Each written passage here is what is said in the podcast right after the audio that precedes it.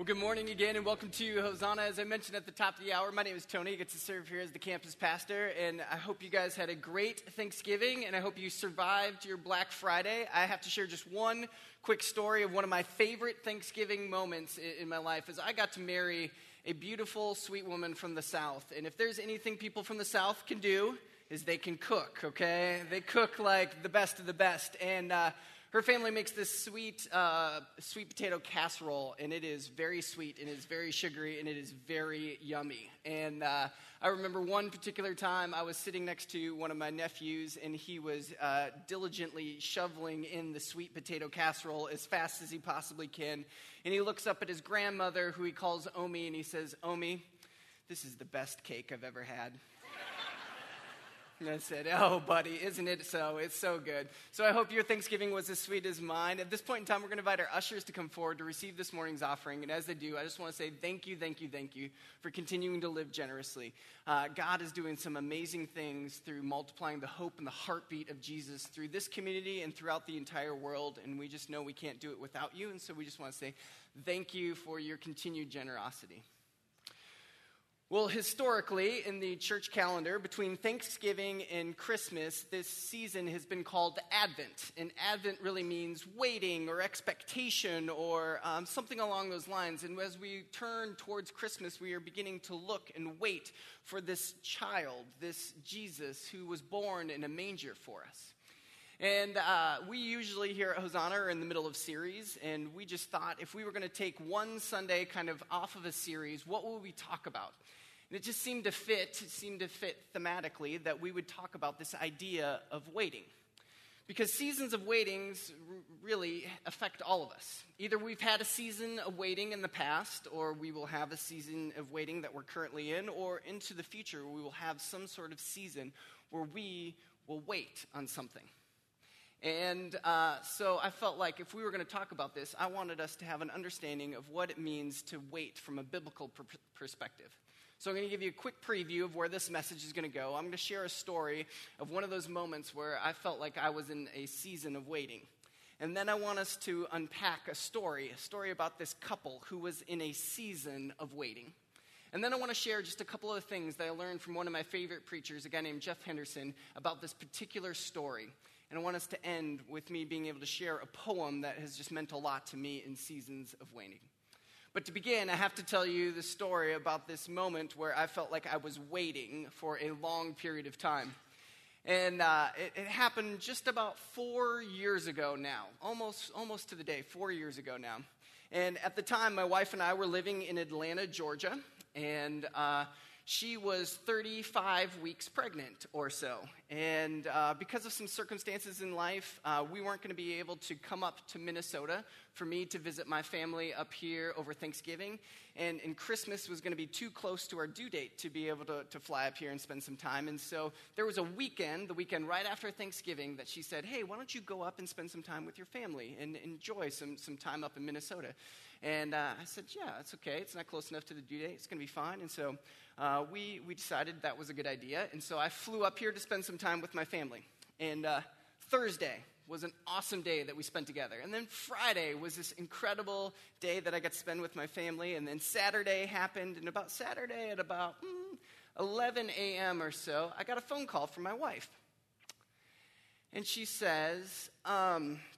So I, I got up early this morning. I went to the movies with my, my parents, and, uh, well, I either just peed my pants or something else just happened. And then, of course, she started crying at that point in time. And she handed the phone to her sister, and her sister, I think in a moment of trying to uh, bring down the blood pressure, she says, "It's going to be okay." And I was like, ah.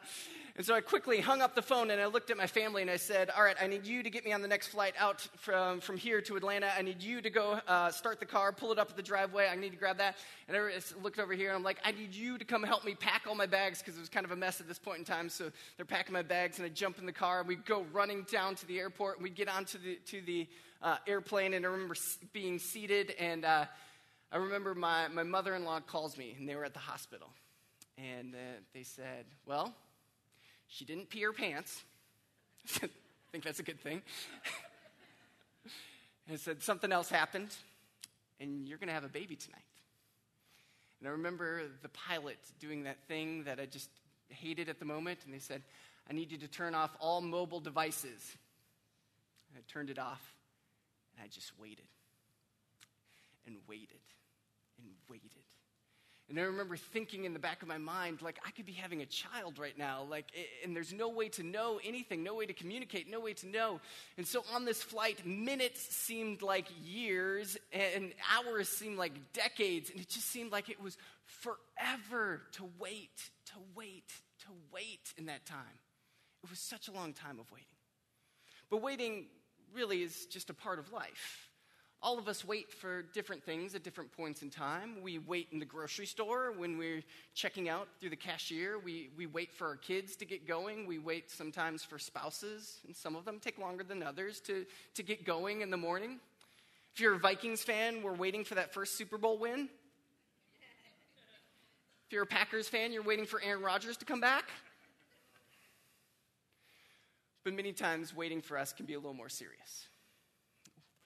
Maybe a waiting season for you is when the company had kind of a downturn and all of a sudden you found yourself being laid off and you were looking for what was next for your career.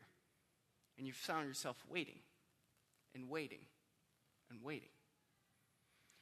Or maybe for you it was that relationship and you thought that relationship was headed somewhere, that you were going somewhere together, and then all of a sudden something happened within the relationship and all of a sudden you found yourself by yourself again and you found yourself waiting and waiting and waiting on what's next. Maybe for you, it's that medical situation. And you're trying to figure out what's going on inside of you, and you just go to the doctors, and the doctors say, I don't really know, and you find yourself waiting, and there's nothing more frustrating than going to some doctors and them not knowing necessarily what's going on inside of you, and you find yourself waiting and waiting and waiting. And I wonder if you, like me, have ever had this experience that in a season of waiting, you picked up a phone like this. You guys remember these phones? They were great, except for they didn't make great mobile devices. They were a little hard to get into. But you picked up the phone. You gave a call to God in the midst of this season of waiting.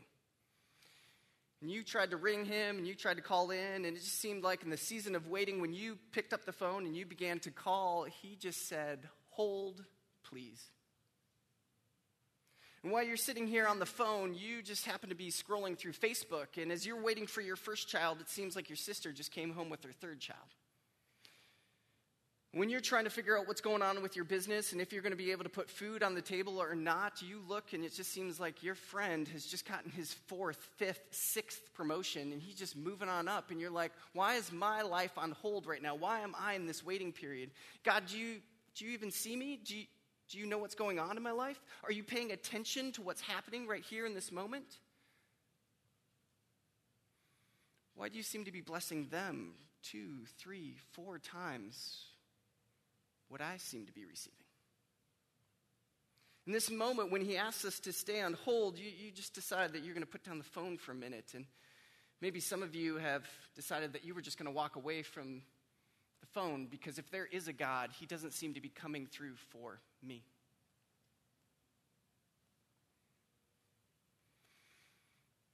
Well, if you've been there, I want you to know that you are in good company. Because there is a couple who experienced something like this in, in the Bible as well. And if you have your Bibles with you, I would love for you to turn to the first book of the Bible. It's the book of Genesis, and we're going to be in chapter fifteen. If you don't happen to have a Bible, we have ushers who's coming through the, the worship center who would love to be able to give you a Bible. I'd love for you to turn uh, to Genesis chapter fifteen, and as you are getting there, I just want to begin to set the stage about what is happening here. If you're familiar with the Bible, you know that God has created all things, that he has created all things. And in that moment, it was good. But then shortly thereafter, there is this fracture that happens with humanity and with God. And then all of a sudden, God decides that he's going to kind of start over. He's going to start over with a covenant relationship with this couple. And it begins with this guy named Abram. And what God says in this covenant relationship is that, you know, Abram, not only are you, you're going to have descendants, and you are going to have so many descendants that these descendants are going to become a tribe. And this tribe is going to become a nation. And through this nation, the Savior of the world is going to come, a Messiah, Christ the King. And he is going to redeem the whole planet and mankind. That's what's going to happen here. And it's with that I want us to pick up in Genesis chapter fifteen.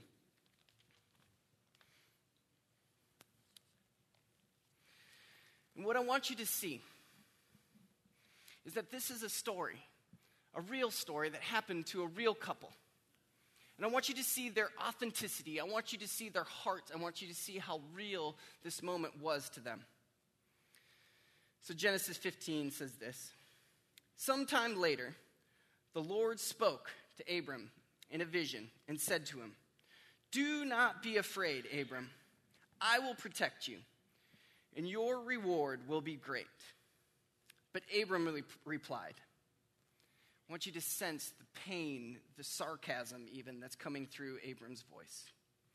"O sovereign Lord, what good are all of your blessings when I don't even have a son?" In other words, God of the universe, the one who can do anything, all things.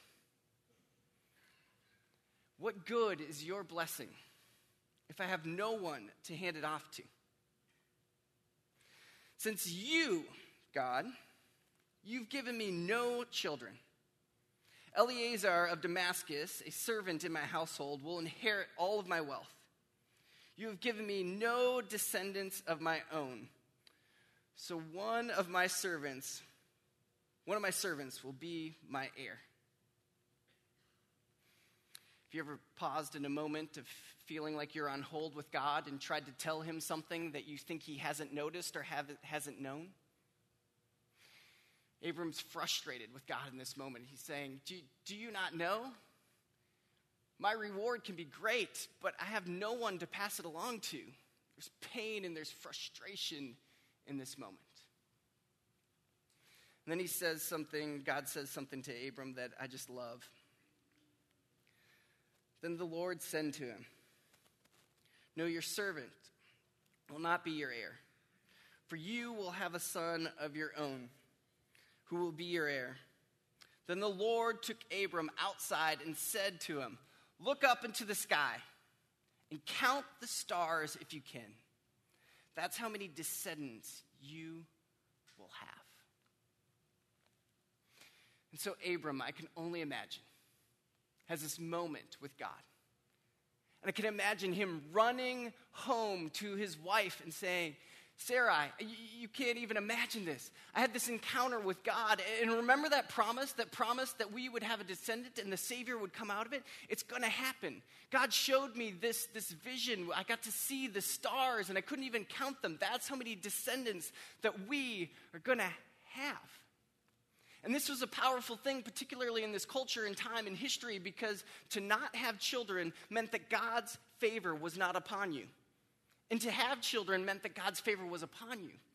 So you can imagine this couple, the stigma that they would have received. We know that really doesn't have anything to do with it now, but the stigma that they would have received from people outside of them, they would have said that God, God doesn't have any favor on you. God doesn't love you.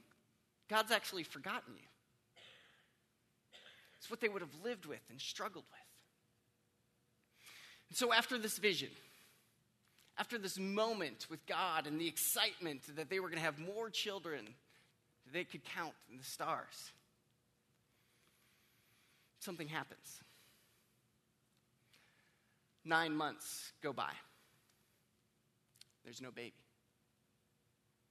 And then a year goes by. There's no baby. Two years go by. Sure, Abram looked at his wife Sarah and said, hey, hey, hey, it's going to be okay. It's going to be okay. God promised more descendants than the stars. Three years go by. Four years go by. Five years go by. And then I can imagine that it would have just seemed like the calendar pages would have flown through the calendar off to the floor. As five years become ten years, and ten years become eleven, twelve, fifteen years, fifteen years become twenty, twenty becomes twenty-five years. I've been on hold a long time, but I've never been on hold for twenty-five years. It'll drive you insane.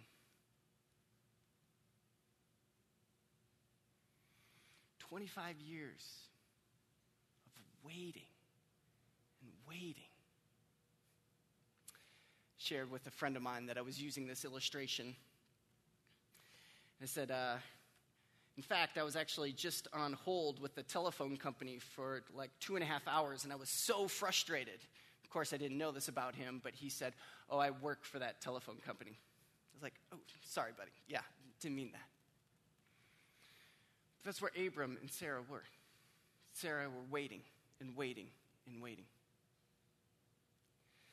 And this is what I have to think they began to feel in that moment. That they had to begin to feel that they had been forgotten.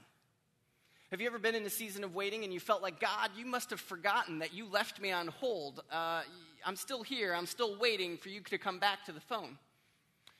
And I know without a shadow of a doubt that they would have felt that they were tired of waiting in this season. They were so tired.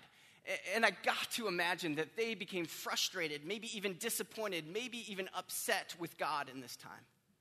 Have you ever been there in a season of waiting where you're frustrated, when you're disappointed, when you're just upset about what's happening? And, and you're like, God, where are you? What are you doing in the midst of this particular season? And I know that's what they must have felt.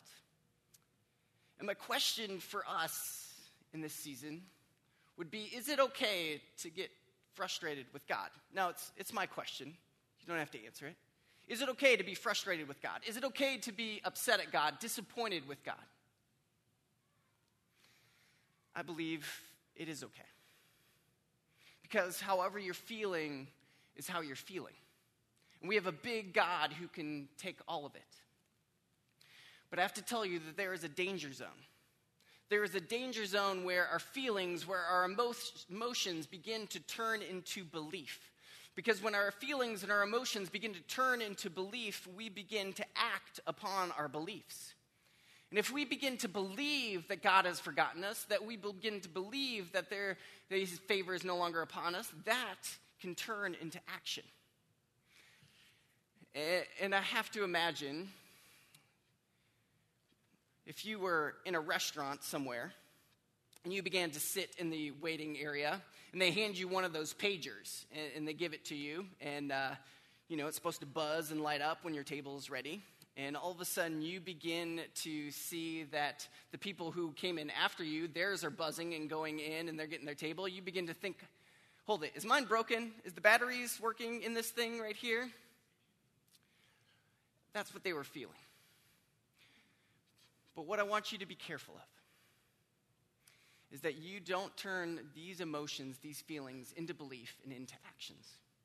Because what I hope that none of us have ever done is you have sit and sat in a uh, dentist's waiting room.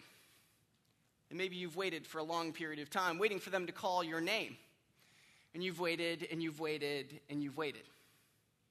And what I hope that you've never done is gone after a season of time and just kicked in the door and said, I'm done waiting. Uh, I'm done doing all of this. And you began to grab the dentist instruments. And you decided to do some of your own dental work on yourself.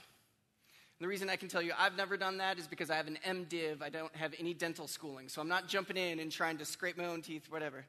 Because there is a danger zone. Because if I began to do that, I would begin to create scars in my mouth, in my life, that I would never recover from. But I believe if we were honest, if we went around the room, we could probably all tell stories of moments of being on hold with God, where we decided that we were done waiting on God. And we kicked in the door and we grabbed the instruments out of God's hands and we said, I need to move this thing forward. I don't know if you're paying attention. I don't know how long I'm going to wait, and I need to do something. And we created some scars in our own life. I what we're about to see is that Abram and Sarai, in their season of waiting for nearly twenty-five years, decided that they were going to kick in the door, grab the instruments out of God's hands, and begin to do some damage. If you have your Bibles, we're going to continue. And this is Genesis sixteen, picking up the story. Now Sarai, Abraham's, Abram's wife, had not been able to bear children for him. But she had an Egyptian servant named Hagar. So Sarai said to Abram, "The Lord has prevented me from having children. Go and sleep with my servant. Perhaps I can have children through her." And Abram agreed in Sarai's, uh, with Sarai's proposal. So Sarai, Ab- Abram's wife, took Hagar, the Egyptian servant, and gave her to Abram as a wife. But when Hagar knew she was pregnant, she began to treat her mistress, Sarai, with contempt. Then Sarai said to Abram, "This is all your fault. I put my servant into your arms. But that now that she is pregnant, she treats me with contempt. The Lord will show who's wrong, you or me." See, in the season of being on hold, in the season of waiting, Sarah felt like she couldn't wait any longer for the promises to come through. She couldn't hold on any longer, and so she decided to take the instruments out of God's hand to begin to do this. And Abram's just like, "Okay, I'll do whatever you want, honey. I'm just going to, you know, whatever. This is your plan," and this seems like a little bit of a Bachelor episode somehow, and we're only sixteen chapters into the to the Bible, but this is what's going on. And they're taking the instruments out of God's hands, and they're beginning to create some damage, some scars that are happening in here. And I wonder if you, in your moments, have ever felt like, "God, I'm just done waiting. I can't wait anymore. We need to move this on. We need to do something else." Well, this is what I hope that you begin to see seasons of waiting as. And if you begin to see these as seasons of waiting, that there is a purpose to them, that God is up to something in them, sometimes it's easier to wait when we know that God is up to something in that. And what I want you to know that God... what we believe here at Hosanna is that God is a perfect, loving, heavenly Father. And he loves his children perfectly, and he loves his children so well. And we believe that each one of us uh, are either a son or a daughter of the Most High God, and therefore he is loving you, and he has never forgotten you. And what you need to know is that if you are in a season of being on hold, if you are a season of waiting, God hasn't forgotten you. God hasn't forgotten you. God is preparing you. God doesn't forget. He's preparing you. He's seasoning you. He is preparing you for what is just ahead. One of my favorite verses in all of the Bible is found in Ephesians two ten. Because if you're like me, the question is, if I'm in a waiting season, if I'm on a season where I feel like I'm on hold, and you're seasoning me, if you're preparing me, what are you pre- preparing me for? We want us to see what, what God is preparing us for. And it says this, "For we are God's masterpiece." In other words, you were God's idea from the very beginning. And you need to know that you are his masterpiece. You are like a handcrafted piece of art. And if there's ever been a moment in your life that you have felt like, "I'm not like them," or "I'm not like them," or I, just, I wish I was more like her," or "I wish I was more like him," I want you to know that you are a masterpiece, that you are a handcrafted piece of art. It goes on to say that he has created us anew in Christ Jesus, so we can do the good things he planned for us long ago. So God has a plan for each one of his children. God has a plan for you. A plan for you to accomplish good things. A plan for you to do incredible things. And in seasons of waiting, in seasons of being on hold, he is just preparing you for what's next. For what's in that next season. For what's right around the corner. For that next relationship. For that next job opportunity. For whatever is next, he is preparing you. And what I want you to do, what I would hope that you would do, my prayer for you in this season, when you find yourself being on hold, whether it's now or into the future, is to rather than to take the phone and just simply to hang up and to walk away and say, God, God, I'm done. What I'd rather you do in moments where you feel like you're on hold, I would just ask that you would hold on to Jesus. To hold on to Jesus. And I know this can seem like a little bit like the, oh, just hold on to Jesus. I mean, that's the thing to do, right? Like, we're in church. Jesus is the answer. But what I've found in my own life in seasons where I've experienced on-hold moments, where I've experienced waiting moments, when we cl- truly cling to Jesus, cling to him and hold on to him and trust that he is preparing us for what's next, I seem to be able to make it through the waiting season. I want you to cling to him. I want you to hold to him so you can get through that next season. And what I would ask you to do is, if you find yourself on an old, on-hold season, is just to simply begin to pray a very simple prayer. And the prayer would go something a little bit like this. Jesus, I'm choosing in this season to believe that this is a season of preparation. And I'm going to hold on to you until you come through. I'm seeing this season as a season of preparation, and I'm going to hold on to you until you come through. And I believe if you begin to pray that prayer, it will see you through this season. And one of the reasons I'm passionate about this is, as one of your pastors, I get your emails, I get your phone calls, I get to talk to many of you, and what I find is many of you find yourself in these on-hold moments, and, and I pray for you, but I, I want to do so much more for you. I want to see you to that next season. But sometimes, in the waiting season, it's best just to cling to him, the one who ultimately holds the whole world in his hands. Which brings us to the conclusion of this message. And I have to tell you, I've been a little bit nervous about saying this and just getting the phrasing just quite right. And so if the phrasing isn't just quite right, I want you to know that, that you can email me at Ryan A at Hosanna L C dot org. And uh, just fire those emails away. It's great. But in the story of Abram and Sarai, if you're familiar with the story, their names change. They become Abraham and Sarah, and they're given a son. And because we have history on our side, we can see that God fulfilled his promises. There becomes a tribe that becomes a nation, that there are more than the stars in the skies who can point to Abraham as the father of their nation.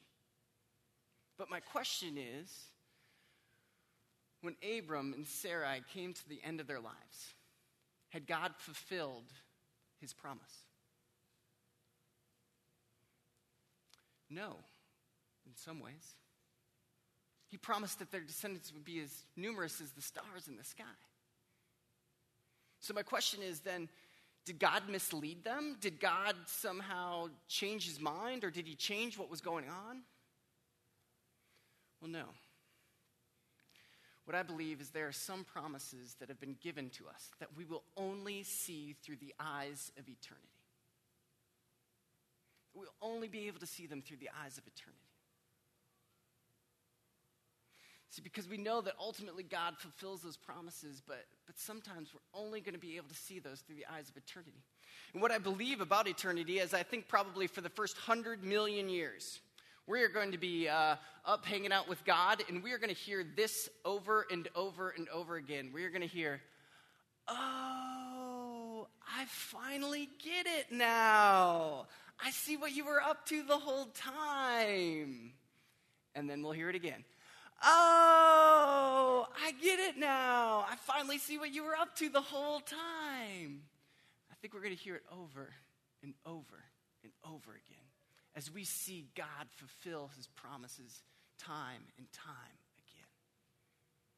And I share this with you because, I, not as a discouragement. I share this with you because I, I want it to be an encouragement to you. Maybe you're a parent, or maybe you're a grandparent in the room, and you've been praying for your son or daughter to, to come to faith in Jesus Christ, to become a follower of his. And I would just encourage you to keep praying. Keep praying, because God will continue to be at work. We might not see it until we see through the eyes of eternity, but keep praying. If you're a business owner and you're trying to do things right and, and, and you're not trying to cut corners, and yet you see your colleagues moving up, getting uh, raises, making more money, and, and I would just say, please continue to be faithful. Hold on to Jesus in those un- unhold moments, because we will see him fulfill those promises through the eyes of eternity. Hold on to him in those on-hold moments. For me, I've had a couple of seasons in life where I've walked through truly difficult waiting moments, where I, I would have felt like God had put me on hold for a really, really long time. And there was a temptation for me to just hang up the phone, to walk away. Uh, but somebody close to me gave me a, a poem. It's about waiting. It's helped me through some of these seasons. And I felt like I would just share it to you, share it with you. Maybe it would ho- help you in your season of waiting. And it says this. Desperately, helplessly, longingly I cried. Quietly, patiently, lovingly, God replied. I pled and I wept for a clue of my fate, and the master so gently said, wait. Wait, you say, wait, my indignant reply. Lord, I need answers. I need to know why. Is your hand shortened, or have you not heard? By faith I have asked, and I'm claiming your word. My future and all to which it relates hangs in the balance, and you tell me, wait. I'm needing a yes, a go-ahead sign, or even a no to which I'll resign. You promise, dear Lord, that if we believe, we need but ask, and we shall receive. Lord, I've been asking, this is my cry. I'm weary of asking, I need a reply. Then quietly, softly, I learned of my fate. As my master replied, again, wait. So I slumber, slumped in my chair, defeated and taught, and grumbled to God, so I'm waiting for what? He seemed then to kneel, and his eyes met with mine. And he tenderly said, I could give you a sign. I could shake the heavens and darken the sun. I could raise the dead and cause the mountains to run. I could give you all you seek, and pleased you would be. You would have what you want, but you wouldn't know me. You do not know the depth of my love for each saint. You'd not know the power that I give when you faint. You'd not know, t- you'd not learn to see through the clouds of despair. You'd not learn to trust by knowing I'm there. You'd not know the joy of resting in me when darkness and silence are all you can see. You never experienced the fullness of love when the peace of my spirit descends like a dove. You would know that I give and I save for a start, but you'd not know the depth of the beat of my heart. The glow of my comfort late into the night, the faith that I give when you walk without sight. The depth that's beyond getting just what you ask from an infinite God who makes what you have last. You'd never know, should your pain quickly flee, what it means that my grace is sufficient for thee. Yes, your dearest dreams overnight would come true, but oh, the loss, if you missed what I'm doing in you. So be silent, my child, and in time you will see that the greatest gift is to truly know me. And though oft my prayers seem terribly late, my most pres- precious answer of all is still, wait. Friends, I know seasons of waiting, seasons in the past, and the seasons that are coming in the future. The waiting can be hard. But my prayer for you is that you would hold on to Jesus, that you would cling to them in those moments. That you wouldn't be tempted to kick in the door and to pull the instruments out of his hands, but you would trust that he's preparing you for what lies ahead. That you would know that he is sufficient and he is enough, even in those seasons. What I'm going to ask is for all of us just to stand. And particularly if you find yourself in a season where you feel like your life is just on hold, I would just ask you that you would just reach your arms out as a sign of holding on to Christ in the midst of this season. We are going to sing a song together as a reminder that he is enough even in those seasons.